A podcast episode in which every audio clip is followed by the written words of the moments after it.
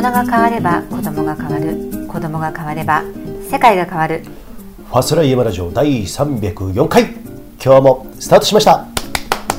どうもどうも皆さんこんにちはお元気ですかお久しぶりですね毎回お久しぶりえー毎回ね、えー久しい感じに、はいえーなってるんですけども今回はね、はい1週間間を置いて、うんファスライヤマラジオ、はいえーオンエア中なんですけれども、はいオンエア中 ってねまあここだけの話だよね、はいもうねそれね、えっと、えーやってるわけなんですけれども、えー改めましてこの番組はですね北アルプスのふもと信州松本から、えーお送りしている山の話題を中心としたはいラジオ番組なんですけれども、えーパーソナリティね、たまには自己紹介しないとねああそうですねはい私は、えーこの仕掛け人の、えー田中友人でございますどうぞよろしくお願いしますえー相方のマッキーですはいマッキーよろしくお願いしますさあ300回を超えてから、この頻度たるやスローをかけたようにですね急にゆっくりになりましたけどまあそれはそれでね、はいいえーいいんですけれども、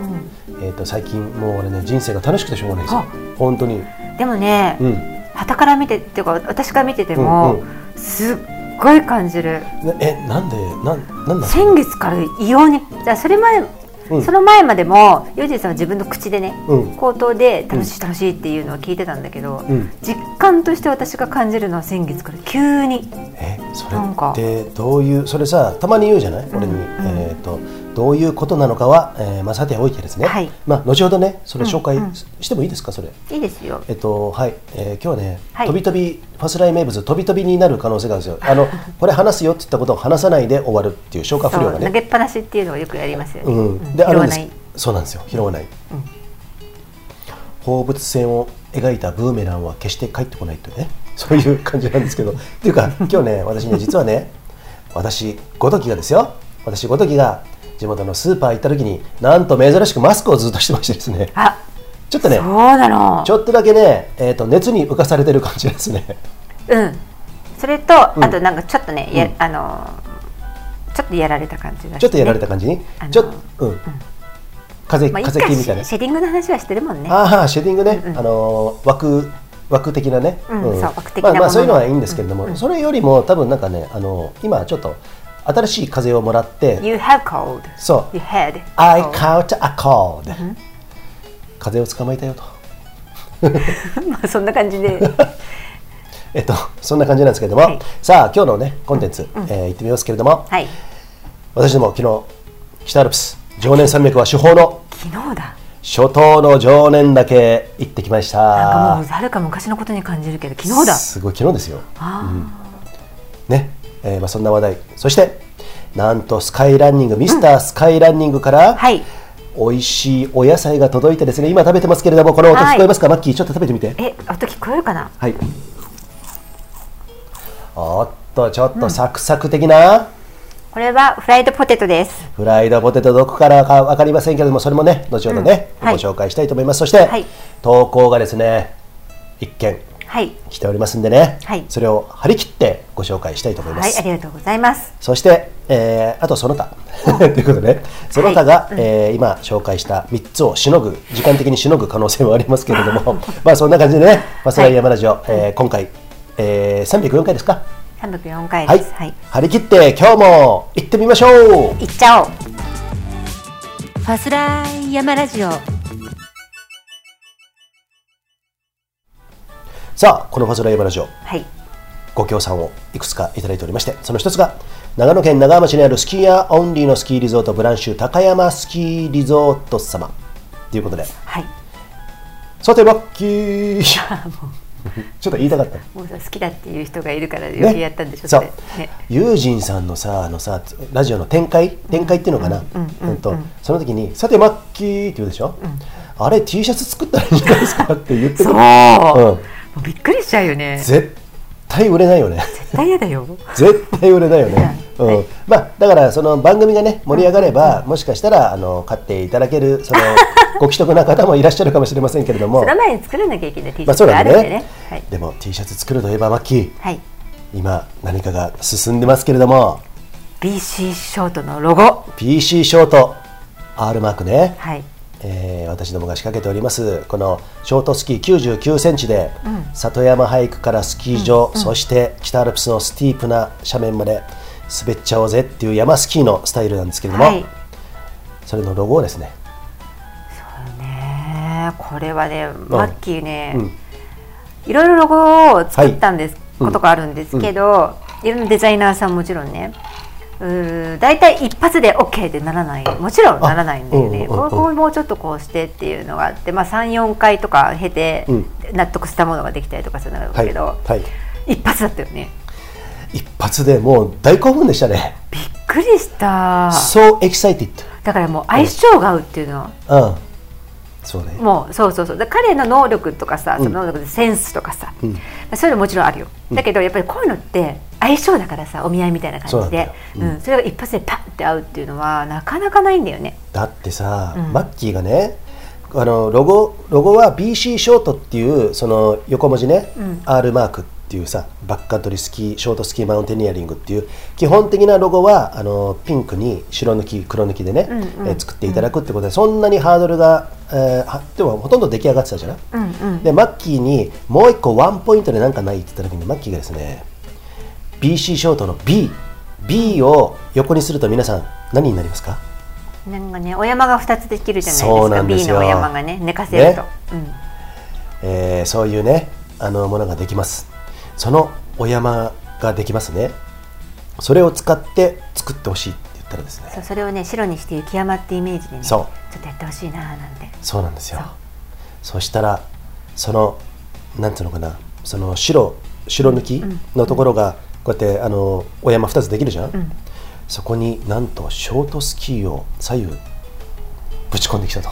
そう B の、うんほら穴が2つ開くでしょ穴二つあんじゃんの穴が、えー、と BC ショートのスキーのうんフォルムになってる、そうなんですよそうスキー板のねうんもう完璧ですあコれンセプトから何から完璧、えー今回やっていただいたのは DJ 翼おー DJ 翼といってですね私ね、はいまあ、10年以上、えーのお付き合いのある私ねショートスキーも BC ショートの前身の名前なんですけども、そういうブログとか、えっとね、他にブログもあったんですけどもワードプレスでねいくつか作っていただくときにあのお知り合いだったんで千葉に住んでる方なんですけどもね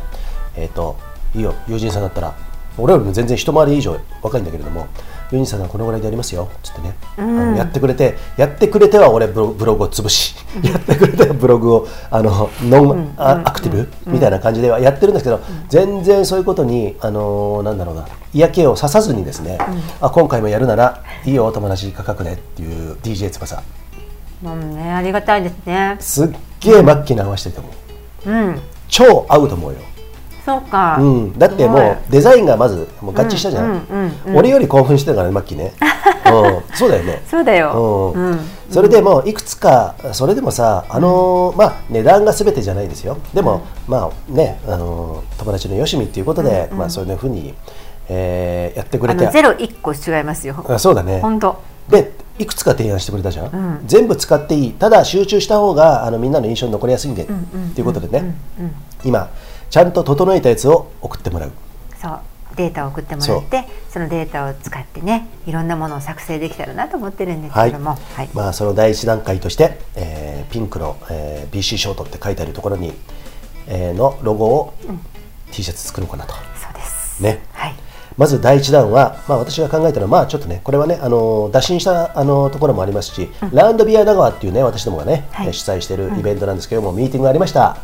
えー実行委員の山口君、い来てくれました、はい軽トラに乗ってね,、ねちょっと目つき悪かったけど最初 ねね まあそれはさておきですねえっ、とそんなラウンドビア長川、えー、あ何の話だっけ今なんかさ BC ショートの T シャツの話からさ、急にラミアの長湾の話になったよねそうなんですよねどうしたのえっ、とね今日ねやっぱり熱に浮かされてるんですかユねージンさんもうひどかった今 うんとってもひどかったよねあ違うランドビア長にご協賛いただいてる、んえっとハンガーノックさんあってはいういメーカーがね、はいうんありますので、そこの、えー松井さんってね、うんうんえー方にハンガーノック皆さんもご存知なんじゃないねですかねあのさ帽子つばのちっちゃい帽子あんじゃん、トレイルランナーとかさ、スカイランナーがね、あのしてる帽子なんですけれども、ああいうのとか T シャツとかね、いろんなハンガーノックオリジナルっていうのがあるんですけども、そこであの私どももそのランドビアでご協賛いただいておりましてその松井さんにですね、はい T シャツ作りたいんだけどっていうことで、うんうんもうね打診してますんではいおオリーブカラーの、うんね T シャツに、えーまず第一弾作ってみようかなと。 はいうんそれが、えー量産量産とは言わない ちょっと量産って俺たちらしくないんだけど、もうちょっと数作ろうかっていうと時はまた別のね、えー T シャツで作るかもしれませんけども、それがねもう多分ね今年中にはもうできるでしょどんな感じかわかんないけどうんそうか、んうんうんうんそれをまず私、えーそしてねサイズが合えばマッキーもねそうだねしてみますので、うんうん冬だけの半袖で ねやってみたいと思いますけども、そうですねはい、えーそんな皆さんね、よかったら、えーこの BC ショート、えーの、えー BC ショートね、これからね、どんどんどんどん精力的にやっていきたいと思ってますんで、そうで T シすャねツ買ってくださいね。みんなで着よねはいもしかしたらすで、えー既にマッキープロデュースの、えーファスライ、えーで、えー販売してた、エンブレイスうアパレル、はい、はいうん、ダブルネームもあるかもしれませんよね。そうですねはいポロリもあるかもよ。ルンリンです実は私もプリケツですなんて言ったの今ポロリもあるかポも。ロリって聞こえなかったフォロリって聞こえ たから何言ってんのかなと思った今ね、いやもうちょっでも滑とあの今日はね、舌も悪いしもうね、 もうねポテトを食べる、もうポテトをさっきねものすごいいっぱい食べたんでね、うん今日はね、あの虫何山芋、虫山あ芋、そうあの蒸したうん長芋うん、を作ったんですけど今うん日、そうあのね長芋ってもともと滋養競争にいいっていうんだけどあそうなんだねんそうそうそうそうそう、スタミナとかあとろろね、とろろね、うんううんん、いやでも生じゃなくて、はい火を通すとねあのねなんだなんだろうな免疫うん、免疫を活性化したりおーあとナチュラルキラー細胞なんかあるじゃん、うんそういう NK がん細胞ねあのがんがんとかにさ、うん戦うその、うんそういうものがとても強くなる、うん免疫とにかく免疫、だからあのとてもそのゆうじさんみたいに今日ちょっと風邪気味だとか、うんうんうんあの蒸せばね消化によくてとろなんちょっとねホクホクちょっととろっとしてね、うんおおかかかけてお醤油でっていうとねとてもいいんですよだからそれ作って、ねね、先ほどねいただいたんですけれども、そんな俺さ、そこまでやってもらってて、今酒飲んでるっていうこの感じ。そうなんですよこの人ねお酒飲んでるんですよ私でもねが一生懸命その酒考えねてね、でもね、美味しく飲めるってことは、多分ね、僕の体を信用してるところもあれあるじゃないですか。ね、絶対明日熱出すなよじゃあえーっと、大丈夫だね。俺ね、あの仕事ね、もううーんと今50歳ですよ。今ね、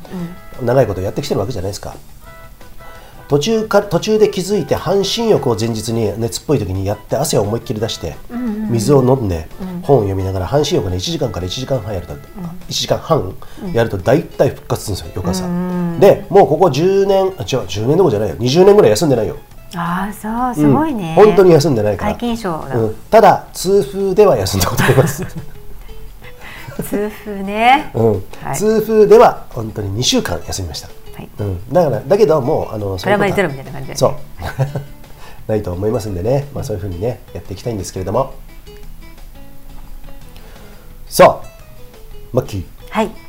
昨日は常年だけ行ってまいりましたけれどもマッキー2回目じゃないかあ違うわあの三俣ルートねそう三つ俣ルートで行くのは常年にうんうん二回目です、でもはい私はもうほとんど覚えてなかったから初めて行ったみたいな感じだったそうだねん結構ね常年岳ルートっていうのは三常年岳の三俣ルートっていうのはこの前あの先週私のもう長ヶ岳行ったでしょ、三俣から長ヶ岳も行けるし常年岳も行けるのそうそうそうそう、そうん、うでなんなら常連岳から長ヶ岳経由で三俣も戻ってくれるその逆も可能ということでとてもね、お得なルートといいますか、うんとてもやりやすいで駐車場もうすいてんじゃん全然高速でも全然違うんだよね違うね感じがね、うんで標高差も多分200メートル近く違うと思うから、常連岳の方が高いんですけれども、さあ今回はマッキーどうでした、常連岳いやーちょっとね、うんきつかったちょっと昨日はマッキーがですね熱に浮かされていた私ね風邪風邪気味なのに行ってそれですっごい冷えちゃったよね低体温みたいになったからあのひ戻ろうかみたいな感じだったけど私があのあのいろいろ来たりさ、うん食べたりして復活したから、まあ、前常年まで行きましょうっていうことで行ったんだけど、結局さあのさ岩岩の稜線に出た時にそのもう風に吹かれて結局ねそうあの危なかったよねちょっ結とね構マッキーは途中からねあのあ分かんなかったんだけど俺それはちょっと見てないんだけどまあ見てるんだけれども、あのマッキーにしては俺のことをいつもツンツンツンツン下からね後ろから煽ってくるんですけれどもそれがねあんまりなくなったただあの顔料地帯ってさ前常年に向かってね最後ね200ぐらいアップするんですよ2 0 0ルぐらい、あそんなにあるんだそうそこで200 100からに150から200ぐらいあるんじゃないのかなあそこってね俺もういろんな方と登ってきたのね、だってあそこだけでもう多分780回は多分登ってると思うんですよ多分ね多分だよ、あ登ってねえわそんなに まああのエリアは100回近く登ってるんですけどもあそこの三俣ルート昔タイムトライアルしてたぐらいだからよく登ってるんだけどあそこ大体みんなね特に女性、落ちていくんですよなぜなら顔料体ってさあの筋肉使うじゃん上半身のね上半身、あそうそういうことなの上半身の筋肉使うよねあそこねうんまあこうやって三点指示的なね両手も使いながらやるんだけど、それでお尻の筋肉使ったりさ、でかい筋肉、足でも、あのハムなのか大臀筋なの前の大臀筋なのかわかんないけどそこでねあの庭かおるちゃんとかさ、うんあちっちゃいもんうん、あとは西田ゆかりとかね、あの人まあそう言っても結構背は大きかったと思うんだけど、あの強いと言われてた女性がねどんどん落ちていくっていうのを俺何回も見てるんですよ、だからマッキーもそれなのかなと思って気にしてなかったんだけども、ただあの時からさ結構風が強くなってねいやもうね、んどうしようかなと思ったけどとりあえずもう行くしかないなと思って、うんもうさ手足が震えるんだよねだからさ、震えるから、私私なんかさスパイクシューズ履いてっちゃったんですよあそうのなわんだよ雪かりますかね雪対策ね、あのブーツみたいなうんシューズなんだけどピンがうん、 6つぐらいついてるの足のそうあのソールにだからね岩が滑ってなんかねすごい怖いのに手足が震えて力が入らないからこれ落ちるかなとか思いながらそうだねで結局怖くなっちゃってさ、んでもそれでも行くしかないって言って無理したんだよね、うんうんでそこに僕が気づけばよかったんですけども毎常年2 6 0 0ル以上ありますよ着いた時にはマッキーねちょっとねなんだろうなあの時はえっともうかなりやられてる感じで、いやもうねあの意識を保つのがね精一杯だから結構怖くなかったよねうん、だうんからそこをねあのね石室っていうのかなそういうのがねあるんですよ避難小屋みたいなものがね、あのーちゃんと作っていただいてるんですよ毎常年のね、ところにね、そこに入ってここでちょっと一回しばし暖を取ろうと、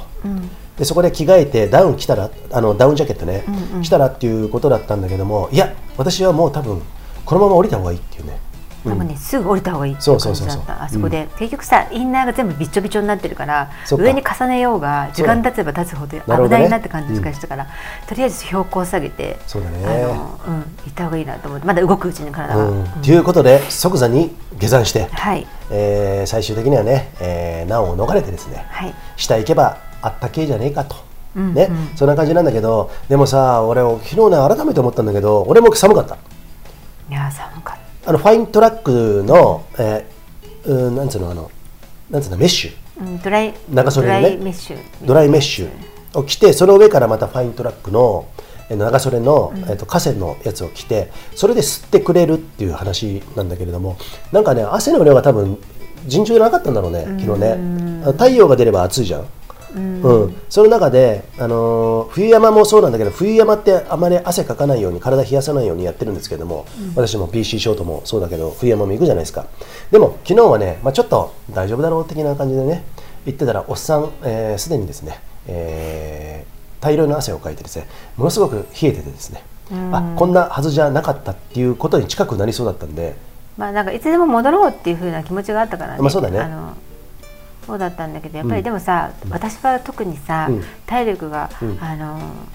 とても低下してるじゃん。うんうんあの元々ずっと走っ大会とか出てた時と比べるとさ、何も運動してないし今、うんうんだからやっぱりその感覚でダメだよね。なるほどね、うんうんだからそのぐらいあの気温差が激しい、まずうん太陽が出た時の気温差気温と,、えっと太陽が隠れた時時の気温、そこに風が吹いてきたらもう一気に体感温度さすんごい下がるからそうだからもう、うんあのさ体力に自信のあった時よりもももだから荷物をもういっぱい持ってってんですよ、うんうんうんジャケットがもう1枚増えてたりとかさ、うんうんあのいろいろも食べ物も持ってったりしたんだけども、やっぱり寒さってやっぱ鍛えられるから、うんあのああいうところで何回も練習してる人が行くのと、ん久しぶりの人が行くんじゃもうちょっと違うもう全く別世界なんだなと思ったそれでもさマッキーはさ最近俺より寒さに強かったよ、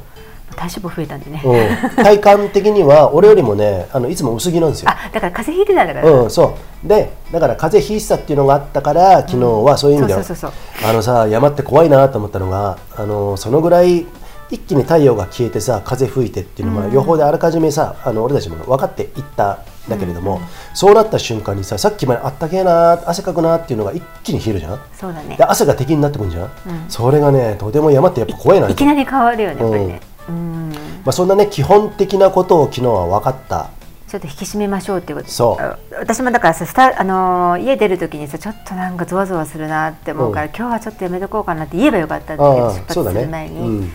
だから結局下山してあの38度近い熱出ちゃったからねそうそうそうなんですよ、ん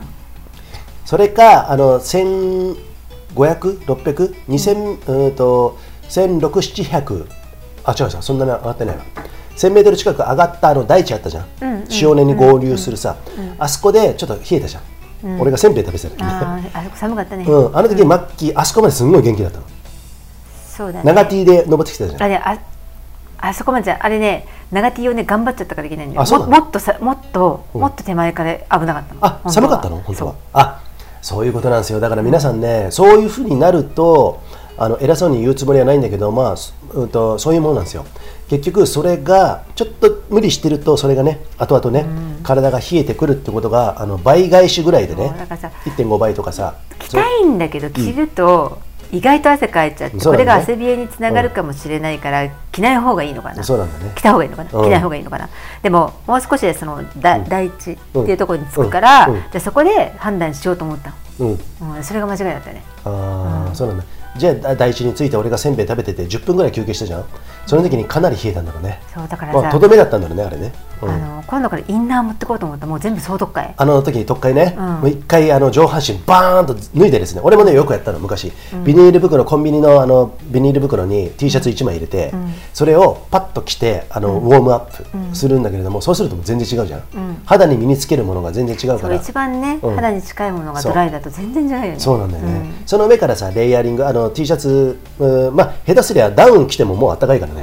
うんそういう感じでやるとやっぱね寒さってのは怖いねそうそううん思った私は特にね弱いからねもともとがうんともともと弱いっつってもそれはまあ体脂肪がね少ないあと腎臓が弱いかああらすぐ熱が出ちゃうのあそうなんだねそうえーまあそんなね、えー昨日はね常年だけ行って、えー結局その前常年 2600m、えーのところで引き返してね、はい最後はパパパッと、えー降りてきてね、えー難を逃れたわけなんですけれども、はこの時期ね北アルプスねすごい空いてる正直言って三俣登山口とてあも誰も会わなかったね、うん三股の常念は多分ね長ヶ岳の方ルートは多分人がいると思う長んでヶすけ岳どは合うもんね、んうんまあね、そのぐらいの、えーともすればさとても満喫できるえーことでもあるんですけどもそこらね結構ねあの危険さと表裏一体なところもありますんでね私どももおごらずにですね,、はいねえー山を楽しみたいなと、紅葉は素晴らしかったしね、景色は素晴らしかったんでね、それさえなければね、はい 風さえなければでワイルドモンキーがこんな上までいるのかよみたいなねねうんうん何がですかみたいなね狐もいたしねあキツネねフォックス2見ましたね、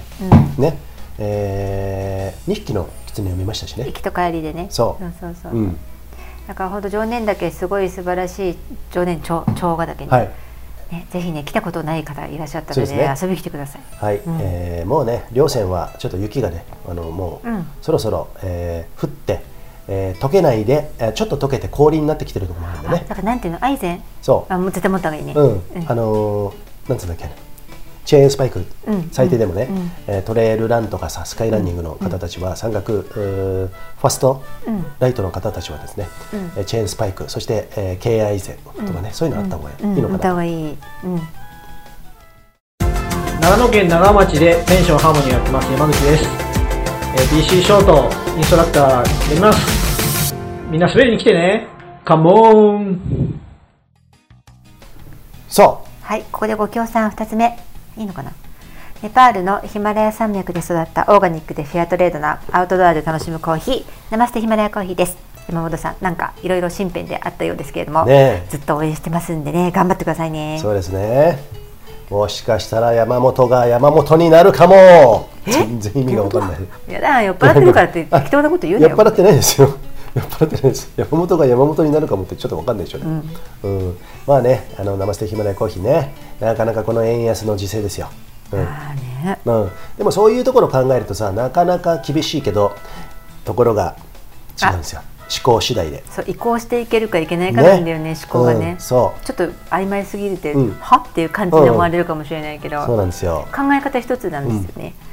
ううんまあ、そこはね彼はね多分分かってるとは思うんですけれども、意外あ、まあ、分かってるようで分かってない部分はあるかもしれないけれども意外と、えーなんだろうな長らくさもう本当にこの政治とか経済とかさ、うんうんうんもう勘弁してくれよ選挙やっても何も変わらねえじゃんとでもやってもさ、えー何も変わらねえじゃんとかさ、いろいろあると思うんですけれども、えーそうじゃなくてですねちょっと思考を変えるとですね、うんいろいろね、あのなかなかあ軽い軽くなる波動がねそうですね軽くなる、うんでそういう、えーバッドニュースに、えー影響されないここまででもさ戦後、じゃないごめんなさい、えっと、明治維新後だっけ、うんうんここまで日本国民が虐げられて重くさせられちゃってると、この70何年何年どれぐらえいっだと明治維新間もだらっとだね維新だったらもう150年だから150年間多分ね多分150年間のこのなんていうの、うんと、代々受け継がれたこの感じとかさ、うんえっと同調圧力もそうなんだけどそういう感じっていうのはあのなかなか払拭できないんじゃないこれもう別の、うん星別のうちななんとか系、えっと、星だもう星でいいや、ううんん別の星に住むぐらいの感じで、うんうんあの変えないとうん考え方を、そうだねあの多分厳しいんじゃないかなこれから。あーうんそっかそこら辺がねさっきさ、まあ、その話でねちょっとね興味深いんですけどもさっきマッキーがさ後で話そうぜっつって今帰ってきましたあ帰ってきブーメた。ランちゃんと帰ってきましたよ なんだっけ龍神さんなんか先月変わったじゃんっつってあ10月そかれらがねね、うんうん俺はあんまり、まあ、自覚はね俺8月ぐらいからねなんとなくね変わったんですよ、意識が俺マッキーに言ってたと思うんだよね、あ大丈夫だと思ったのね大丈夫っていうのはあの分かりやすくリスナーさんに言うといろんな今まで持ってた不安要素だったりさ、そうそうそう自分がいろいろ懸念してることとかが、あ心配しなくてもうなんかそんなこと大丈夫、うまくいくに決まってるっていう感じそういう感じえそれは何になったんですかあーっとね分かんない なんか、うん、言ってみればさ宇宙宇宙とかも言うとね皆さんねちょっとねあのとっつきにくいと思うんですけどもなんかねうーんとね自分がやってきまあ自分の思考だろうねやっぱりね考えてることもうそれが全部そうですそようね考えてることが積み重なってきて、それなりに、えっと、対応してくるじゃない、俺もだから、まあ、こういう年ですよで下の子が今二十歳になったぐらい、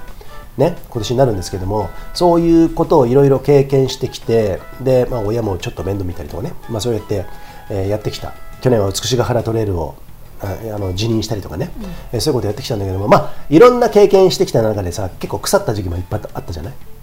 その中でそれが積み重なってきたんだろうねで一個一個ね逃げないできたの向き合ってきたのね、多分ねそれが俺の中では、まあ、逃げる時もあってもいいんだろうけれどもその上でその転換点っていうのがうっとなんつうの転換点でいいのかなそれがね8月ぐらいだったのかなと思ってそっからちょっとタイムラインタイムラグがあって、マッキーの言ったように10月ぐらいに俺がなんか変わったんでしょそうだから、なんかさなんか言い方がもうこれしかないんだけど、ユージンさんが生きている世界が変わったのがもう分かったのそうなんだね、そううんなんて言えばいいんだろうねうんうんんユージンさんが今まで生きていた、うん例えばそのす道で例えようか、うん道うんでここに今ユージンさんの田中ユージンっていう道があってそこ歩いてますね、ユージンさんはい歩いてますそれがいきなり例えば赤い道を歩いてたのがいきなり青い道に変わったみたいな感じへーその道の色が変わったんじゃないのもう別のあそういうことね別のところにこうテレポーテーションみたいにパンってこう移ったって感じそうなんだ、んそれは俺の波動が変わったみたいな感じあのそう生き物とか物とか全部波動でできてるんですけど、うんうんうこんれもうこういうこと言うとさもう本当になんか気持ち悪いって思う人もいるかもしれないけど量子力学とかさそういうことで、一応科学でも言われてるじゃん科学は全てじゃないよ、でもさ言われてるとこ,、とことがあるから、馴染みがある人も多いと思うんですけど、でもそういうことでしょそうそうそううんそううんだからユージンさんの揺らぎ、うんみんなあの皆さん人間はもう揺らぎでできてる揺ら揺らぎ揺らいでる揺らいでるんですよ、うんあの人それぞれの波を持ってる、うんえー波わかりますかね、うん、でそれがいろんな形をしたるもう100人いたら100通りの波があるんだけども、でそのユージンさんのとこの波の揺らぎがいきなり変わったの10月に。うん、だからあの生きてる道も変わっちゃったのおーそうまあやってることはあんまり変わらないけどみたいな、うんそうそうあそうなんだね、そっだかからそれで私ははっと思って、うんうん、全く違う人と同じ友人さんなんだけど、うんうん全く違う人と一緒にいるっていう感じもする そうなんだね、まあちょっと若干あのー若返ってね 昨日だけでしょあそうなんですか昨日山下山後下山後5歳ぐらいは若返ってたけどえっとね朝になると老けるんですよね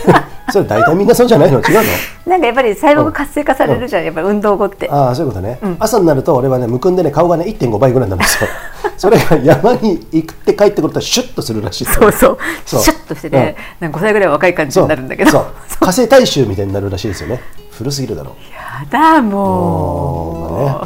30年ぐらい前ですよ、この話ね、もうね、あのついてきてください、なるべくね、まあ、そういうね、あのアイドルがね、芸能人がね、やだって言ったら失礼ですね、ごめんなさい加瀬さんに、 はい、すいません。昔、あの新火星大衆ともあの言ってもいいんだけれども、でまあもそういう昔人のが初代加瀬大衆はなんかわかる、なんとなく、うあの毛が濃い感じが似てるよね、あーまつげそのうなんだねまつげの濃い感じが。ああ、そうなんだね、よくわかんないんですけど、 火星大衆とか言ってるけど、まあ、そそこら辺ね、ともかくですね、はいまあ、そうやってね、なんかね、うーんと考え方、さっきのね、生捨てヒマラヤの山本さんの話からね、そうだ円安、まあ、いろんなことで、うんもうこ、まあ、もう全部はコロナだよ、うんうんコロナがあのすべての今までの問題をあぶり出してくれたっていうのもよく考えるとそうなんだけど、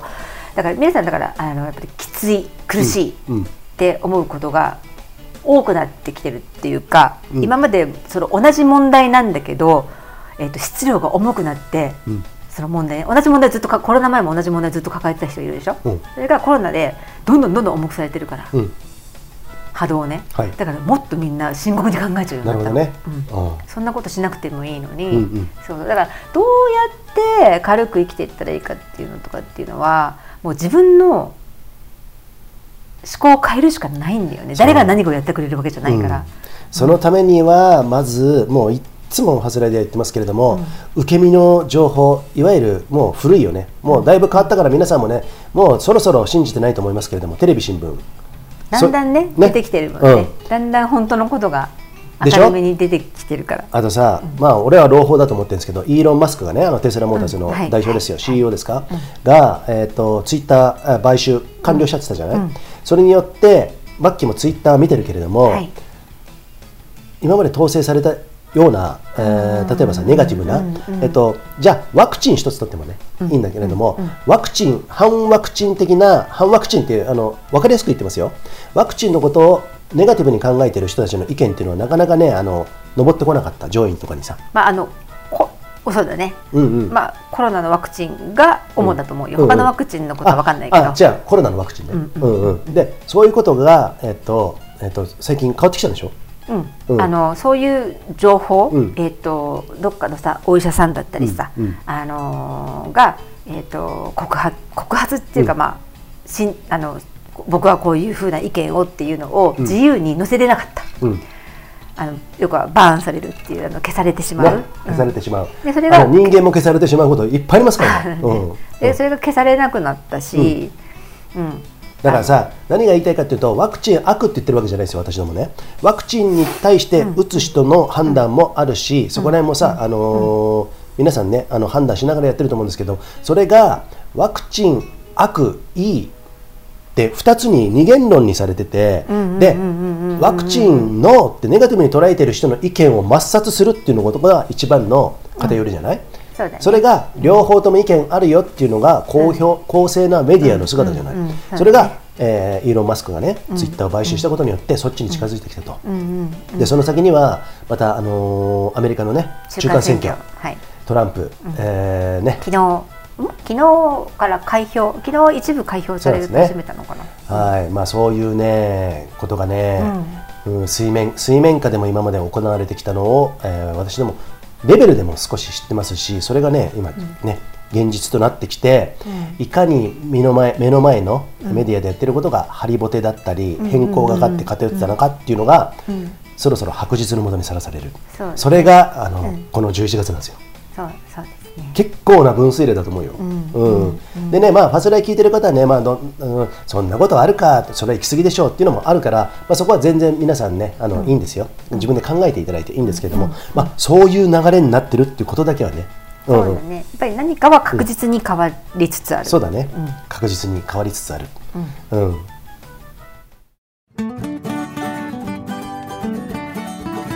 フランスの一郎です。ヨーロッパレース、トレイル、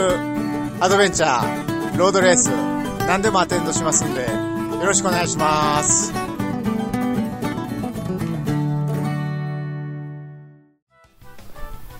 さて、マッキー、ご協賛三つ目お願いします疲れた足を癒すサンダルリグよかったら皆さん冬でも履けるよというこ靴とで、ね、下履いてね はいさあご協賛いただいております、リグ、えーなんですけれどもねあとヘイローば、ヘッドバンドも合わせてうね、んはいえー皆さんよろしくお願いしますねお願いしますさあ、まあ今日はね、そんなね、ちょっとね、あのーなんだろう、私どもが常日頃から思ってる話うっんうんうんはいていうのを、えー隠しもせず、赤裸々に、割ともう、なんかもうそのまま言ってるよね。俺たちのこと危ない人って思う人の方 がもしかしたら危ないかもしれないんでそこら辺は、 これはだってうん、まあね価値観がねあのこれが聞いてて気持ちがいいなとかさ気持ちがいいっていうかあのすんなりくるなとかさ、うんうん違和感ない人だけ聞いてもらえばいいけどちょっとうって思う人はもちろん聞かなくていいわけじゃんああまあまあそうだね、うんまあ、そこはね皆さん選択していただいてですねそうそうそうそうそうはい、えーこのねあの地球というかこの現世を楽しんでですねそうですねこの世の中を楽しんで、えーみんなねあのやっていただきたいんですけれども私たちもそうしますけれどもね、はいはい、えーその中でマッキーの住むこの松本の家にですね、はい先日ピンポーンと段ボールが届きま した、はい続きましたね何ですかじゃがいもじゃがいもがですねこれ何個ぐらいなんだろうすごいねこれ何キロだろうねあの多分ね子猫だったら子猫がね30匹は入るぐらいの段ボール30匹は入んないんよじゃあ20匹ぐらいは僕のね度量衡はいつもね子猫なんですよ、はいね この人体の中に猫がいるんでそうなんですよそうはい、えーあのそうでえっ、とねミスタースカイランニング松本大ちゃん代表のね JSA ジャパンスカイランニングアソシエーションの代表ですよ、はい奥さんはあの長カラ谷ちゃ川んでかねな子ちゃんねねそうえー子供は空そらくんね空くんそうそうなんですけどもそこからですねこのじゃあ美味しい妻恋に、あのえ今ね軽井沢のだっけ軽軽井沢に近いのかなだけどだけど元々妻妻恋なのそう妻恋だからキャベツとかさ、うんじゃがいもとかさそう美味しいんですよキャベツとかじゃがいもとかキャベツとかじゃがいもとかね、美味しいんですよねでね今年ね実はね、いあのね春ぐらいに一回もらってるんだよね、じゃがいもね、うん、春かそうだうん、冬か忘れちゃったけそどで2回目なんですけど、はいこのじゃがいもが美味しくってさっきはですねマッキーがですね、んカットしますねじゃがいもをですね、ん皮付きですよそう皮付きポテトそれを紅花油、そうオーガニックのね、うん紅花油で、えー、と片栗粉をつけてですねあのあまずまず水にさらしますねあの普通のポテトのサイズに切ってあの5ミリ角ぐらいのねそれで水にさらして10分ぐらいでキッチンペーパーで水気を拭いてそれであのジップロックにバーン入れますそこに片栗粉を大さじ3杯バーンこれポテト3つねで大さじ3杯バーンでモニョモニョモニョってやったら、えー、と大さじ34杯の油でえっ、となんていうのかな揚げ焼きみたいな感じするんあですよ、ね、のあのさいちいちさ深い鍋にさ揚げ物ってさ油いっぱい入れてやるけどそんなことはしなくていいんだもんねしないしなくていいもう本当に、に、あのうんそうそうそうそうでそれであの180度で最初バーってやってで最後、あの仕上げのカリッとする200度に上げてそれでパッて上げてそれであの岩塩とかさ、うんあのそういったあのナチュラルなお塩でそう食ですねべるっていうね、いい塩はそこそこ取ってもいいぜとそうお塩、ねいいいいいいあナチュラルなお塩はね取った方がいいさあマッキーそれをポテトをですね今ちょっと揚げてから時間経ちましたけどもう一回ちょっと食べていたですね私もねちょっと食べようかなと思います今日一気にさっき食ったんだよ ねものすごい勢いで、ね美味しいですもう揚げたてとは言わないけれども、僕はですねちょっと熱が出始めてるんで味が全くしない、まあでもね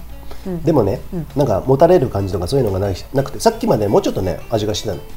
このね風味とかなんか、ね、芋の風味がある芋の風味、うんあとねやっぱりね松本大ちゃんとね、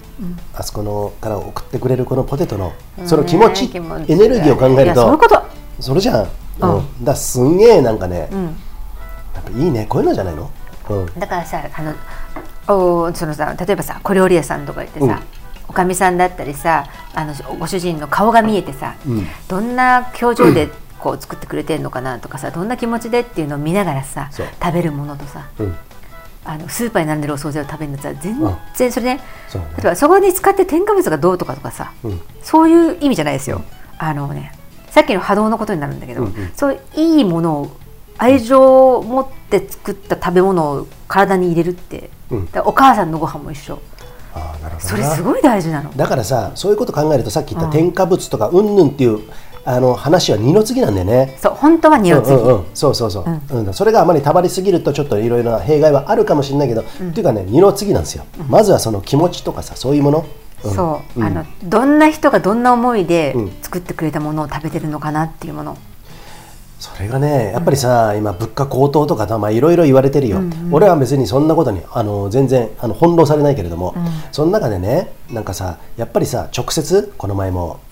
このファスライで、えー、イエーイ BC ショート最高イエーイのあヨシがですねヨシはヨシさんがですね、はい、石川県のよしはい、たまにね、ジングルね、あのかけさせてもらってるんだけど、玄米を、そう玄米をですねそう、あの2回目かか買うそう買うのね昨年に続いてね、やっぱり、ね、そうやってさ、うん顔の見える知り合いのさ、うんとこのものを私もあとえっと、吉野のとこもそうなんだけど琴ノ葉ファームっていうあの兵庫県にあるねおうおうおうあのトライアスリートのね、あのご夫婦私もお友達だった同じチームにいたんですけど、んが脱サラして農家を始めて、まあ、最初から応援してるのクラウドファン、クラウドファンディングとかで、うんそれでねそこはね完全無農薬の野菜作ってる、完全、そうだねうんうんででで、えっとね、お米だけはんちょっと減能になっちゃうんだけど、うんうんだからお米も野菜もねなるべくねそそういうところから買ったりとかね、うんあの知り合いのところからうんっていうふうに思ってる、うん、うん、やっぱりさ、いつもさ、値段だあの、ごめんなさいね、これで聞いて気を悪くする方もいるかもしれないんだけど、スーパー行って少しでも安いもの買おう、お得なもの買おう、卵なんてすごいじゃん。あのもう本当にいい卵あの価格が全然違うじゃない、服部文章さんっていますよねあのサバイバル登山家の、あの人ね横浜で家で自分で鶏育てたりとかそうやって最後鶏をあー殺生してあ閉めてね、うん、卵とかね、やったりしてんだけど、スーパーで売ってる卵の価格はありえないって言ってるね、一回ねイベント一緒にやったことあるんですよ、服部文章さんとね、その時言ってたことがあなるほどなとだからその殺生するっていうさ締めるっていうことも自分であの人を叱打ったりさいろいろやったじゃない、その時にあ価格っていうものはなんていうのいろんなものが織り込まれてそれ最あのとどのつまりは流通のためにやってるだけの話だから、右から左、そこに思いも何もないっていうことだから、だからさこういうね、その吉野、吉さんの玄米とか、このね、大ちゃんのポテトとかね、松本家からうんのポテトとか、あのじゃがいもとかね、そういうのっていうのをエネルギーをとても感じると、あなんかこれもね、俺、一つ思ったのが、あ大丈夫じゃんってなんか思うのよ。幸せとにかく幸せになるよ、うん食べててさ、その幸せがね、そういうこ他のことに波及していくんですよそういうことですよこれね。は家族に対する態度だったりなるほど仕事だったり、うんなんかそういったもの見えないところでね,、うんあのね結局いい作用をしてくれるのそうなんですよ、だから皆さんね、えーう腐らずにですねそういういい連鎖性の連鎖、そううんこの私田中裕二もですね、えー週2でね、えー鑑定業の、あのー仕事してますよ、はい車のね、そういうことやってるとやっぱりねどっちかというとお咎めしかないですよ普段すんごいやっててやってるんだけれども、まあすごいっていうかまああるじゃんあのー今週はもう超忙しいよと、それがもう数ヶ月続いてんだけど、まあ、それはそれでちゃんと自分のあの身入りとなって帰ってくるんだけれどもやっぱりそれでエラーが出たりするとものすごくその、うん、お咎めがあるんですよね、お咎めがあると人間って皆さんご経験ありますか胸のあたりがこうなんか萎縮してくるっていうか、とてもなんかうーっていう感じで背中が丸まってきてなんか嫌な気分になる、あれが俺もここね12ヶ月ずっとあるんですけれども、それを自分なりにはうーんそうだななるべく払拭して、パンと切り替えて、あのヴァンパイアその人が悪いんじゃないですよその人はその人で上司から上長からね、えー、とエネルギーヴァンパイアされてるわけですよ、企業がこうやってやるためにはこうやってどんどんどんどんあの、改善改善改善でやるしかないっていうねあの注意ばっかされてると人間ってどんどん萎縮していくんですよそうだねん、だけどそれは最終的には俺に来たわけじゃんそういうのがさ、来るわけなんだけども、かといって仕事はちゃんと来た量を全部こなしてるんだけどもその中でエラーが出るとやっぱあーが出るからこうなってるんだけどその時に俺がもういい年ですよいい年っていうかあの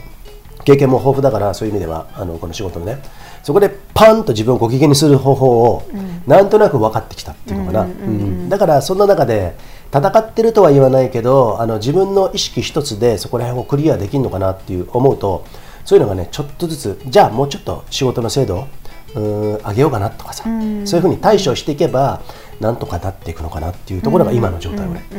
1か月前とか2週間前とか俺結構最悪だったんだよあ仕事でものすごい言われててさ、うん結構言われてたから、うんあーうんうんまあでもね自分がそれ納得いくようにちゃんとやってさ改善してね、自分なりにね、うん、やっていけばいいのかなと思ってるんで皆さんねそういうね本当にお咎めばっかりあの注意されてばっかり怒られてばっかりっていう方もね仕事でねいるかもしれませんそういう方もね、そこは決して腐らずにさ自分をご機嫌にする方法を考えていただいてですねそうだね、うん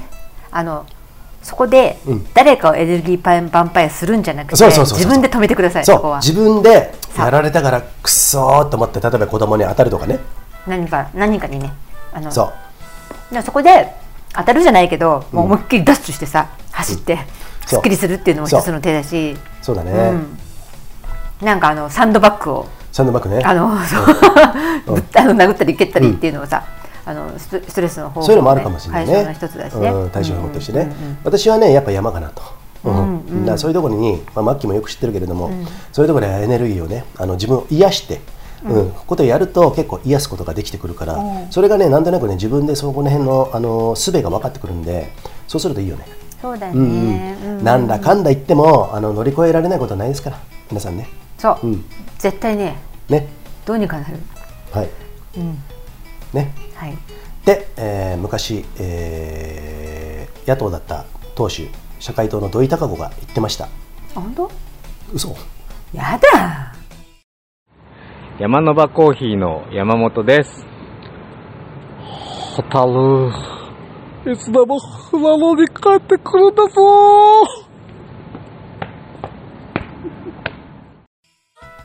さあ今日ちょっはとそういう政治的なことはやめてください嘘すいとませかんななんんかかちょっとね顔が浮かんだの今やだもあの人許しません許しませんういろんな思いの人が聞いてるかもしれないからやめてくだ さいそういうことあまマッキー本気で怒られましたけど今だ今ねはい、はいえーということなんですけれどもマッキーはいさてここであ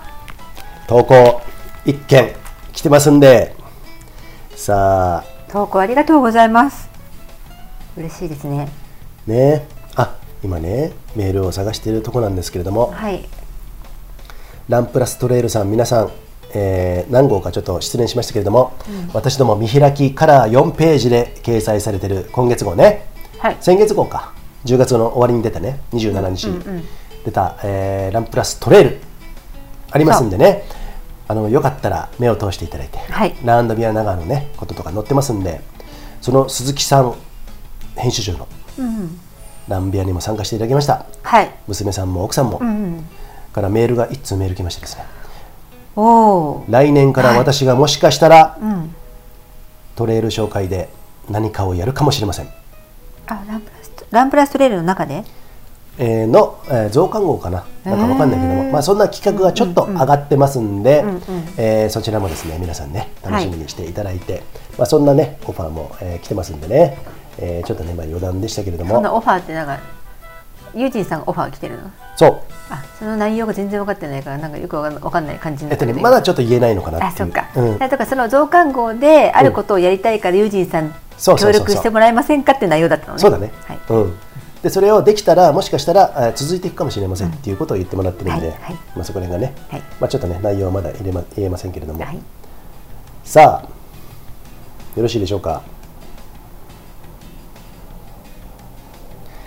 どちらが読みますかマッキーどちらがいいですか投稿タムリンさんタムリンさんありがとうございますマッキーうんうんあどっちがいえー、い、とマッキーの方がタムリンさんよく知ってますんで存じてますんでね私が読んではいじゃあお願いします今日初めて読みますよ、はいこれねいつもはねちょっとね紹介するんですけども今日はねいきなり紹介しますね差出人タムはい題名ランビア記事おもう大体わかりましたかねありがとうハードマークランプラストレール買いましたあありがとうございますタムリンさんあんなにでかくバッチグーに写っていてびっく りそれはだってさ一番最初にそうどうものタムリンさんがですねかっこいい感じで走ってる、走ってるんですね、最初だけちゃんとしたウェアで走ったからその時の写真ね、決まってたよね、あとはビールさんあのビールのコスチュームねそうそうでしたからね、そして自分は初のハセツネ大会へ行ってきましたえー、ハセツネっていうのはあの24時間の山岳耐久レースね東京で東京でやってるんですよねあそう72キロぐらいのね俺も2回ほど出出ました、雨だったので大変で何十回も転んでドロドロでした説明出たんだタムリンさん高村貴子選手すごすぎなんか記録出したのあ分からない全然ねスカイランニングのねマッキーもよく知ってる高村貴子さんね今年は30回記念でダブルの部もありましたよゆういちくんダブルで3位でした山の人たちはすごいねゆういちくんってご存知ですか三ね、浦祐一君でしょえーどちらにいる方ですかね神奈神奈川川、うん、三井系あのねランニングクラブっていうのをねあの主催してやってるんですけど横浜ですかかね横浜じゃないじゃなくてね横須賀の方ですかね詳し詳しい場所はちょっとわかんないんだけどあーそ,、そうですねのイベント手伝ったりとかしたことがあはいっはて一回負けを、ね、そんな、えーおっさんになって勝負になっていないが山レースが楽しい、来月は八海山で雪山バーチカルがあるので行く予定ですへ八え海山って新潟でしょ八海違山っうて違うよあ違う違う違う違う山形あ山形だ去年、このジングルたまにやってる梅ちゃん、うんうんうんそして、熊組さんあ久美子さんにアテンドしていただいて八海山登りましたねあ違うわ八鳥海山の予定でしょそうだ鳥行ったの海山鳥海だごめんなさい、失礼しました来月は八海山で雪山バーチカルがあるので行く予定です鳥海山八海山どこだ3キロで800メートルの雪山登りだって辛くて楽しそう夏男だったのに雪の世界にも入ってしまう自分が信じられないがファスライ志向でいきますっていうことでしあーあたりがとうございますタムリンさんへえ、スノーバーティカルだって面白そなんかまあ楽しそうで何よりですう、よ、うんこういうでのもねタムリンさんは本当に自分をご機嫌にする達人だと思ううんあねいっぱいねストレスもあるしねいっぱいあーんと思うこともあると思うよあるんだ、うんうんあるんですけどあるんだろうけど、うんうもんうねあのねすごいいつもね楽しそうにしてらっしゃるから、そうなんだね、うんあ八海山はマッキーの言う通り新潟でしたそうだよね失礼しました私なんか新潟が田舎だからさあああそのそっか時に八海山っていうんう日本酒をよく飲んでたから、そうだねあれちょっと待って新潟じゃないかあなそうかと思そうかそうかってそうねあのお母さん方がねそうそうそうそう、ねマッキーは江戸っ子なんあですけ私れどもは江戸っ子ですけどうん母そう母方がそうに新潟っていうだけでだから新潟南部に広がる魚沼地方そっちの方の山なんですそかうおね母さんあの母親は魚の魚沼の方の出そうで身すだねからそう,、そうそうまあ米どころなんですけれどもね、まあこうやってねあのタムリンさんみたいにねこのなんだろうご機嫌さんこれはねご機嫌さんのねプロフェッショナルだと思う、あそうなんですすごいねね、そんなタムリンさん BC ショートもやるとかやらないとかなんかね、ちょっと考えるって言ってたよあそうなんだね、そこは考えるんだねまあだってほら、うんスキー自体がさあ好だからきやったことないのねなないあないんじゃないかな、はいそうそうそうだから体験会ね、うんあのうー企画したらそう連絡しますねって言ったらぜひお願いしますだったから、あそうなんだねそうそうそうブランシュ高山スキー場でね、はいえーそういうこともね今後は企画してますので、はいそのタムリンさんみたいな人がね BC ショートぜひやってもらいたいねそうだね、であのタムリンさんってちょっとあれじゃない事故かなんかでそう腕がねバイクのね、うんオートバイのね事故でねあのねリハビリしてたんですよ腕あのどっち左か右かちょっと忘れちゃったんですけどうん、でもねあのリハビリの会やってうん動くように、そうなんだ完全ではないっておっしゃってたけど、うんでももうほらその派切で出れるぐらいだからあまあそうかあとねいろいろできるぐらいだから,、すごいね、うん、だそからストック持ってなんとかっていうのはちょっとわかんないけど、うんうんうんまあそれはタムリンさん流のさ BC ショまあ別に BC ショートのポジショントークでも何でもないんですけどもえーっと滑り方楽しみ方を身につけて、あのやってもらったらそれでいいよね、うんうんそうそうそそううそそううそうそうねうんだからそれ自分流で皆さんね楽しめる BC ショート、はいえーはい今後ね私どもねそこで用意してますんでね、はいえーぜひお願いしたいんですけども、さあ時間はマッキーそろそろ55分ですか、はい今日は1時間ぐらいでまとまりそうな気配がしてきまよしかったけたどでもすはい、はい、えー今日はねここまで喋ってきてはい、マッキーああのよかったと思います あのだらだらだらだらねあのユージさんの資料ねを考えるとよかったんじゃないかな。はい、えーマッキーは今日はノンアルコールであ、でもね、少しだけ飲んでるよ。ああそうだねビール。うん。いやそれでもやっぱり少しだけ飲んでるっていうね、うんうんこのマッキーなんですけれども、いえーこの松本はね北アルプスの松本マッキーも何年目だ123年目か、はい。冬冬三年目。そうそうそう。ね、俺もね15年か16年目なんですけれどもそろそろ寒くなってきましたはい。ね、温暖化温暖化言ってるけれども実は温暖化ビジネスっていう言葉があるようにですねうん寒冷化の方に向かってんじゃないのかとうんうんでもさ波があるからさ、うんあのね、うん今年はあの温暖化あの暑いけど来年からそれはちょっと戻って寒冷化に進むよっていうさ、うんうんうんそういうサイクルってやっぱ地球っていうのはあると思うんで、まあ、そういうところもね、えー肌で感じながらですね、うんうん生きてるわけですけれども、はいまあそういうことでですねあ、はいそうだ皆さんあの前回のうんファスライでもマキ言ったんですけど、はいはい皆さんの好きな鍋スタイルおこれなんか投稿欲しいですそうですねこれねあのちょっと聞き聞きたい鍋ですねマッキーはどんな鍋が好きですか鍋ってさ、うん結局いろんな種類あるじゃんそうだねだけど好きなものって決まっててさ結局毎回あんまり当たりなんか変わらない変わり映えしない感じになっちゃわないそうなのかな俺は違うけどねおおめえがそうだろいやだから、うんなんか私僕はこういうことをやってますみたいな感じで、聞けると、うんなんか嬉しいなと思ってそうだねん参考にしたりとか、はい、うんそういうね冬の鍋鍋ってさすみませんちょっとねゲップがね、はい僕がねあるんですけれどもえっとやっぱりさ残ったらさ残ったりさうまみがいっぱいあるじゃん,、うんうんうんそれを今日もやりましたけど朝味噌汁にして飲んそだうそう残ったのに味噌味噌入れて朝そで味噌汁にしたねりねそうそうで、えー石川県の玄米を入れてですねそう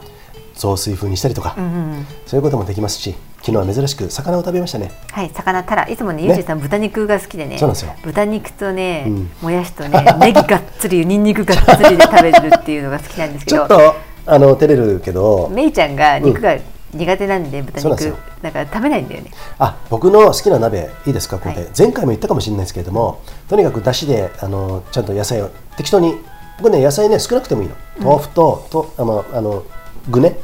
ネギあーと白菜ないしはキャベツ、でもやしも別に入れても入れなくてもいいんだけどあときのこ類、そういうの入れてえっと豚肉を入れるでしょ、それを、えーポン酢とにんにくってやつと、えー小刻みに切ったまあ言ってたねそれネギね、うんネギを入れてそれをつけて食べるっていうのが、ねまだ俺はとても好きで、まあそれもうん目の当たりにしてるんでねそれに最後、えー、マッキーはあんまり得意じゃないけどあのラーメン入れたりとかね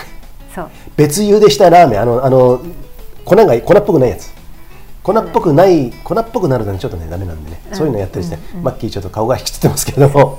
それか雑炊だね締めにラーメンっていうのはゆうじさんよくね、うんもうんそうなんですようとにかくねこの人はラーメンだ から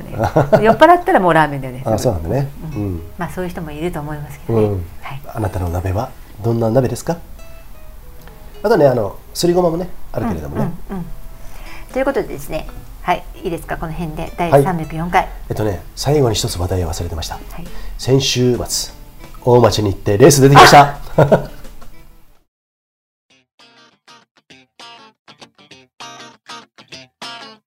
プロ山岳ランナーの上田瑠衣です。Don't think, feel. 考えすぎんなよ。いや ーそうだ忘れてましたねなんか遠い昔みたいな感じじゃないなんかあの私の娘の、うんね5歳児のメイちゃんがですそねうメイがあの大町の高刈山っていうの、上田瑠衣君のお父様が主催そしうてやって上る田瑠衣君っていうのはあのスカイランニングスカイのランニ世ング界の選手権世界であの優勝したことのあ世界るチャンピオン世界チャンピオンになったこともある上田瑠衣君ね今も活躍中ですよそうで、そこでキッズレースをねそうあの未就学児から中学生までのやつなんですけどだからメイちゃんはねたった900ミ900メートルのね、えーとそコうースででで親同伴 OK そう、あの親親子で走れるっていうやつですね出てきたんですけどね、んまあまあ大体大体3位ぐらいあのちょっとねあのねちょっとずるしちゃうお父さんがいたんだけそどうそう子供の手を引っ張ってどんどん引っ張っていくっていうねそう子供の手を引っ張ってて自分が走ってっちゃって ねで結局なんかその先頭の方でゴールしちゃってっていうのがあんまりそれどうなのかなうんどうなのかなと思みたいなのあったからまあ、調査もないしタイム計測もないけど、そうそうなんかね皆さんちゃんと子供を離れて応援しててうん頑張れって自分の力でやってるのに、そうそうこのお父さんの時はね、うんどんどん子供の手を引っ張ってってねそうそう そう それが、えっと最後階段登るじゃん神社に向かってさ、そこでもうお父さんその前からずっと引っ張ってたのいやもうもうその前から引っ張ってたかあらーとっくそうなにんだゴールしてんの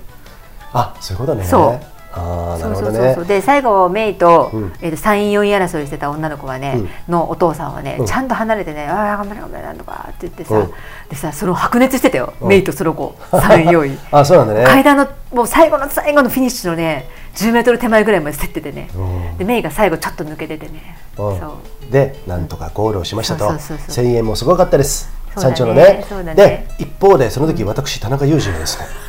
私もね保護者っていうところで俺もね後ろがねスタートしたんですよ実はね最初ね保護者ね、うん子供が最初バーンでスタートして保護者は後ろからついていくそうスそうタイそうルだったのうんうんで道が狭いから、そう危ないから、うんででメイがバーンでスタートダッシュするから、私はもう後ろからね人をかき分けかき分けしてそうれで先頭が追いついたわけメイのとこに、うんうんだけどユージンさんは、うんやっぱもっと人にか阻まれちゃってね、うん、もうちょっとなんかねあのあのなんだろうなこん混濁じゃねえやあのあのちょっと混んだところのうんうん団子状態になってるっていうのかな、なかなかねシングルトラックなんで、なかなか先に行けないんですよ、だからそこでちょっとねゆっくりしながら行ってたんですけどもそのうちにさ 900m からすぐ終わっちゃうじゃん、だからあもうこっから前行ってちょっとメイどんな感じなのかなと、マッキーどんな感じではな走ってるのかなっていう追いかけたんですよね、で追いかけるっつっても俺は別に速くもないからそれなりに走ってるじゃん、気づけば一人で走ってるだけなんですよなんか、ねちょっと待って未就学児の親子競争なのにそうこのおっさん一人で走ってるっていう感じになったんだよ ねでその前に保護者とお子さんがね頑張って「えー、みんな頑張れ頑張れ」ってやるじゃん、その後で俺が来た時に「えーい!」って言ってみんな止まるんですよねあれ子供がいないから ねそうこの人はえっ、とどんなつもりみたい なで俺もなんかそれでも頑張んなきゃ走れないからさ、俺もどういう顔していいか分かんないけどもえー、ととにか く追いつくべくですねそしたら最後の階段でようやく追いついそて、うだねでゴールは一緒にせずに見守ったわけなんですけれどもまあねそんなエピソードもあったんですけども、はいさあ愛娘がね、ん前回、えー野沢でそうそうピリッケスだった。ダントツのビリッケツそれがね今回ね、出てまあ実質3位ぐらいそうということなんですけど、どうでした娘さんを見てていやねもうスタートダッシュが早すぎるぐらい早かったからあのこのダッシすュげえ速かったねあの人ねあのーこのメイはですね、下りがねめちゃくちゃ速いんですよ下り早いのうんよあの子そうでねもう飛ばすに飛ばすじゃん、んで今度上り返してあの子上り苦手だかうら、んうん上りが走れなくなって、うんうんでも周りがみんな走ってるからそ早うなんくだちついていかなきゃと思って頑張るの、そしたら今度呼吸困難みたいになうるん過呼吸みたいになっちゃって、うんうんってなってさ、でもい野沢の時もそうなったんだけど、うんあの時はちょっと怖くなっちゃって私も、うんもう止まりなって言ってストップさせてやるんだけど今回はいける大丈夫って言ってさ、激励して苦しいとかさ歩きたいっていうのをさ、もう顔も真っ青になりそうなのをさ、あの走れとか言って言って、うんあのやったの私それは結局走れたんだよ、そうなんだそうね最後まで走れてゴールしましたそうね、クッキーメダルみたいなクッキーをねメダルクッキーねメダルクッキーをいただいて、えーどうでしたお子さんメイはいやねくもうねあのね勇気もらいましたよね、うんうんあの諦めあのだって練習してる時なんかさ、こんな一生懸命もちろん走れないじゃんレースだからさ周りのお友達がね頑張ってるからっていうので引っ張られてっていうの子供でよくあるじゃん、だから初めてのあんな速いスピードで走り抜けたっていうのは初めてだからそれは喜んでたんですか達成感があったというか私あのメイさんメイはメイはねメイはねもうね怖かったってずっと怖かったって言ってたうんどうなってしまうのか分かんない不安があったみたい自分の体とかさだからさそれさすごいなと思ったのが周りがそれでも言ってるから登りきつくても頑張ったじゃん、それが自分のキャパをオーバーしたんだろうね、そううん、そこでゴールしたわけじゃん、んそこそれってなんかすごいことだなだからねとゴ思ーっルてさした後さ、バナナを食べバナナもらうんですよ、うんうんうんそう一人ね、でバナナ食べながらねやっぱり挙動不審みたいな感じだったからあそうなんだね、うんやっぱりね、あれちょっとね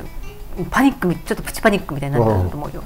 で、えーそのメイさんね、今回はね、前回のビリッケツから、野沢のビリッケツから、今回の高刈山、まあ、実質3位ぐらいね、うんえーそうゴールしそのたと手いうをことで、引いたお父さんをカウント外にしたらねああまあね、まあ、ちょっとね、まあ、これはまあちょっと、まあ、い言わしてもらえばっていうことなんですけど、そんなメイさん、えー達成したということで、またレース出たいなと、そうなったんですかね。なってないですね。なってないですね もう出たくない。もうレースはいいやってもうもうあの怖い怖いから出たくないっていうう。んうんまあ今ははねい、今はそう言ってるけど。ねうんうんまあそんなこともいいじゃないですか、はいまあそうやっていろいろな経験をしてですね、うんうんねあのーいろんなところで、あのーそうですね現場体験だから私はですね、今月末の11月27日になるは修い行僧に向けてですね、はいめいちゃんからバトンを受け渡してもらったっていう感じになりましたよ、そうなんですねこの子がこんなに頑張ったんだから私もそうなんですね頑張って完走しないとって思って、ね感想なんですねそうですよマッキー今まで優勝したりとかね入賞入した賞りとでか入賞入賞ですね、うん、やってきたんですけれども、えもうー感そ想のがマッキーが感想っていうね,、はいえーとねその楽しみ方はまたいいよね、別にファンランとかじゃないんですよ、ファンランであの手抜いてどうのこうのじゃなくて自分なりにレースを楽しむっていうことって結構難しいことですそうよ。あのね、修行僧のコースって、あのねあのおお寺が点在してるの、コース上にいっぱいあるの、はいちっちゃいのも大きいのも、そこで全部私お参りしながら行こうと思ってるから今回、ううんん御朱印帳まではね持ってかないけど、あ持ってくけどレース中はやらないよそういうことねんだからお参りをしいて回ろうと思ってる、お賽銭やってとか、あそういうことですねそうだってなんそうしないのがちょっと気持ち悪いわけ、あそうなんだねそこを走らせてもらってるからあなるほど、んえー何をあの何を隠そう私も出場します、なので、えー、11月26日かな、はいねえーそういう、えーレース2727 27か、あーそうはあだなたの試験 ねあ試験もういろいろあるんですよ、もう大変なんだけど、前日試験っていうねんぜ前日ねあの、もう超ナーバスになるんですけども、まあ関係ないかな、もうどうにでもなるかなっていう感じなんでね、えーそんな感じで、えー、みのぶさん、はい七面さん、ん修行僧、修行僧行きましょうねね、モンクストレイルっていうの、マンマンモンクスモンクスマモンンククスストレイ、ねモンクスあの小松さんね小松さんね、うん私も存じてますけれども、えーの仕掛ける、もう多分ね、2013年ぐらいからやってるから、結構ね、多分ね、9年ぐらいもうやってんじゃないかな。あ2013、12、13年ぐらいからやって確るか2016年かなんかが第1回で初めてだった気あそうがなのするあれ今のコースになってからねああ、そうかそうかの。七面昇竜コースとさあ、あそうなんだのね。う、ん、あのねショートとロングがあるんだけど、まあね、ごめんなさい、今のはね、ちょっとね、正確な情報じゃないんですけども、まあ、それに向けてですね、私どもも、えーまあ、レースで楽しみたいなと、はいえーいうことがありますんでね、ぜひ、たまにはこうやってレース出てですね、ね、えー山を感じて、あの観光でもいいじゃん、それってさ。観光でもいいけど、うんレース独特だよね。うんうんそうだねでそのつさあのボランティアがどんな人の思いで皆さんがどんな感じでやってるのかっていうのをさ受け取りながらさ、そうだねそうそうそうこちらは感謝しながらさ、うんっていう交流があるじゃん、うんレースっそうですてね独特の、うんだからあれを体験しに行くっていうのいいよね。なるほどね、そんな感じなんで、皆さん、えー山岳レース、はい。スカイランニング、トレイルランニング、いろいろありますけれども、はいそんな、えーことにチャレンジしてみるのもね、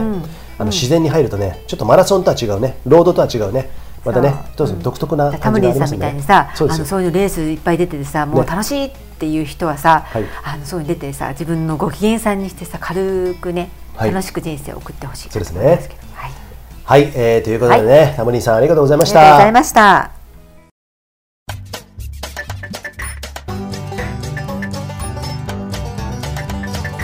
パーティーおじさん。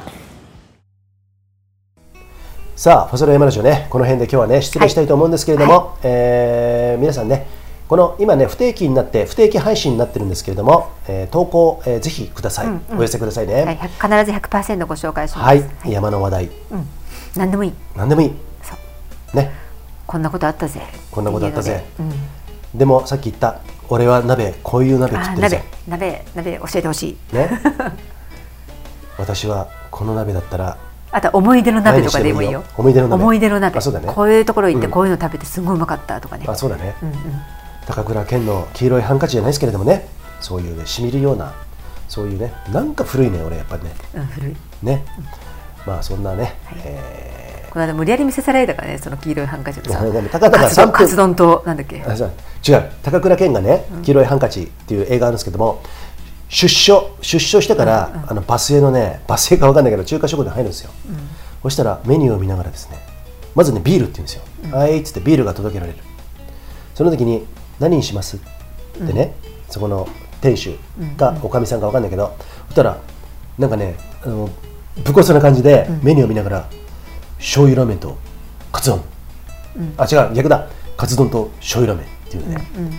でそのビールをねコップに一気に飲みますっていうね、も飲のみすそごくの飲み方がねそうだからそういうね特集そのシーンだけを切り抜いた特集みたいなのが YouTube であってそうそれをねもう私何回も見させられててもうもういいよみたいなあそうザトウイチのねそうザトウイチがあのいろんなザトウイチがあのお茶漬け食べるとことかねそうだから昔の俳優さんがなんかた食べ物を食べるしなんかその、味のあるシーン特集みたいなのがあって、うんそうそうそうもそういうのをね見ててニヤニヤしてるんですよこの人っていう かね俺もう本当にね好きなの寝る前にそういうの見たりとかねもうね寝る前までねねあなたは布団の中でさ、うんうんこれ生々しい話だけどあそうあの食べ物の話しかしないからね まず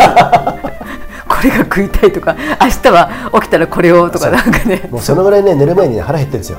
ね、そんなどういう状況の生活してるのって皆さんに今点々点になったと思うんですけど、それはねあの皆さん想像していただいてですね、はい今後もですねそういう話題にも触れていきたいと思いますんで、はい皆さん人生楽しみましょうね。はいはいということで,、えーで投稿の仕方なんですけれども、ファスライヤマラジオのホームページ、リンクも貼ってありますんでね、えーそちらから、まあ、検索しても OK ですよ、トップページにリクエスト欄ございますんで、えーそのリクエスト欄から投稿くださいね。はい100%紹介しますし、ナマステヒマラヤコーヒー、毎月、えプレゼンーツ投稿していただいた中から、はい私たち先月発表してませんけれどもあ10月そうそうなんですね、じゃあ11月にまとめて発表するということで、いいですか、 2人分ねねはいあそういう感じでね。私たちがちょっとね不定期配信になってるからねそうすいませんけどそういうこともありますけど、れども、えーぜひね皆さんね投稿くださいね待ってますよはいじゃあマッキー今日はこの辺ではい、はい最後までお聞きくださりありがとうございます、えー今後ともですねこんな感じでやっていきますけれどもくれあの末永くよろしくお願いしますそれでは皆さん See ya! See ya!